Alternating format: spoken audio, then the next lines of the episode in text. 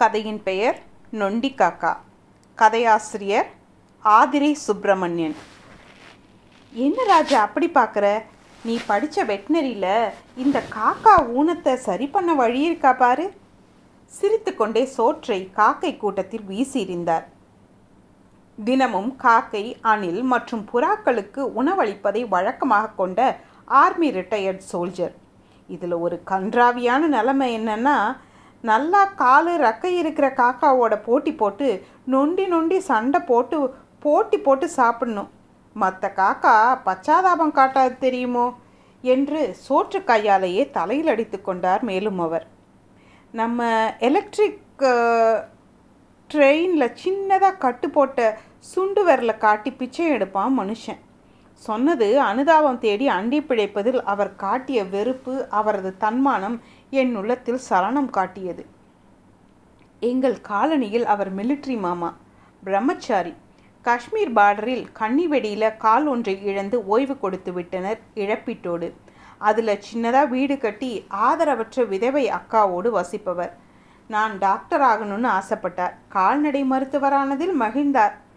ஆனால் நான் பிராய்லர் கோழி பண்ணை மருந்து ஆராய்ச்சி கம்பெனியில் சேர்ந்தது அவருக்கு வருத்தம். கிராமங்களில் கால்நடை மருத்துவராய் ஏழை விவசாயிக்கு உதவிட வேண்டும் என்பார். உங்க அப்பா சேர்த்து வச்ச காசு போதும். நீ கிராமத்தில் இலவசமாக கால்நடை மருத்துவனாகிடு என்று வற்புறுத்தி வருகிறார். எங்க அம்மா அப்பா அவர் வார்த்தையை தட்ட மாட்டார்கள். வசதி மிகுந்த ஆணவம் என் பெற்றோர் கொண்டதில்லை. கஷ்டப்பட்டு உழைத்து உயர்ந்த அவர்கள் ஒரே மகன் நான் என்னை நம் கலாச்சாரத்தில் முக்கி தேய்த்து எடுத்தவர்கள். அந்த நொண்டி காக்கா போட்டி போட்டு கிடைச்சதை தின்று கொண்டிருந்தது. நீண்ட நேரம் அதை பார்த்த வண்ணம் இருந்தேன். இந்தாடா லஞ்ச் பாக்ஸ் என்று அம்மா வந்தவுடன் நான் மில்ட்ரி மாமாவிற்கு பை சொல்லி பைக்கை ஸ்டார்ட் செய்து புறப்பட்டு எனது மருத்துவ ஆராய்ச்சி கூடத்திற்கு சென்றேன். எனது சீனியர் ஆராய்ச்சியாளர் என்னிடம் நாளை குடியாத்தம் அருகே கோழி பண்ணையில் நம்ம ஆராய்ச்சி மருந்து ஆய்வு தெரிந்து கொள்ளப் போகணும். நாளை அதிகாலை வந்துவிடு ஆஃபீஸ் காரில் போகலாம் என்றார்.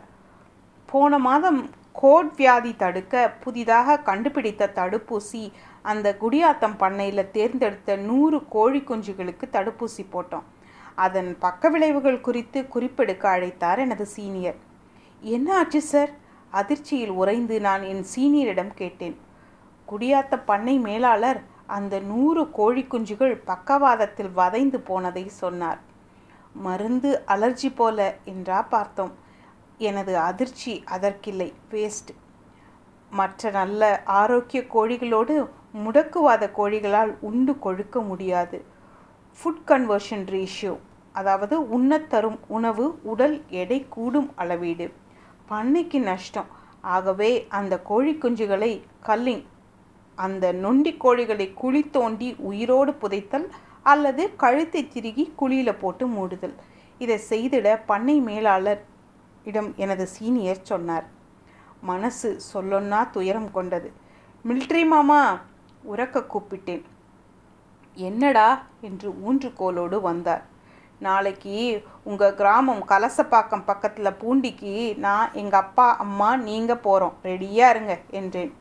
சரிடா உங்கள் அம்மா நேத்தே சொல்லிட்டாங்க என்றார். பூட்டி கிராமத்து மக்களே இன்றிலிருந்து மூன்று நாட்கள் கால்நடை மருத்துவர் நடேசன் இலவச ஆலோசனை மற்றும் மருந்து கொடுக்க முதல் கேம்ப் இந்த பூண்டி சாமியார் மடத்தில் துவங்கியுள்ளார். தயவு செய்து சுற்று வட்டார மக்கள் தங்கள் ஆடு மாடு சிகிச்சைக்கு வழிகொள்வீர்களாக. மில்ட்ரி மாமா ரெக்கார்ட் செய்து ஆட்டோவில் சுற்று வட்டார கிராமங்களில் பிரச்சாரம் செய்தார்.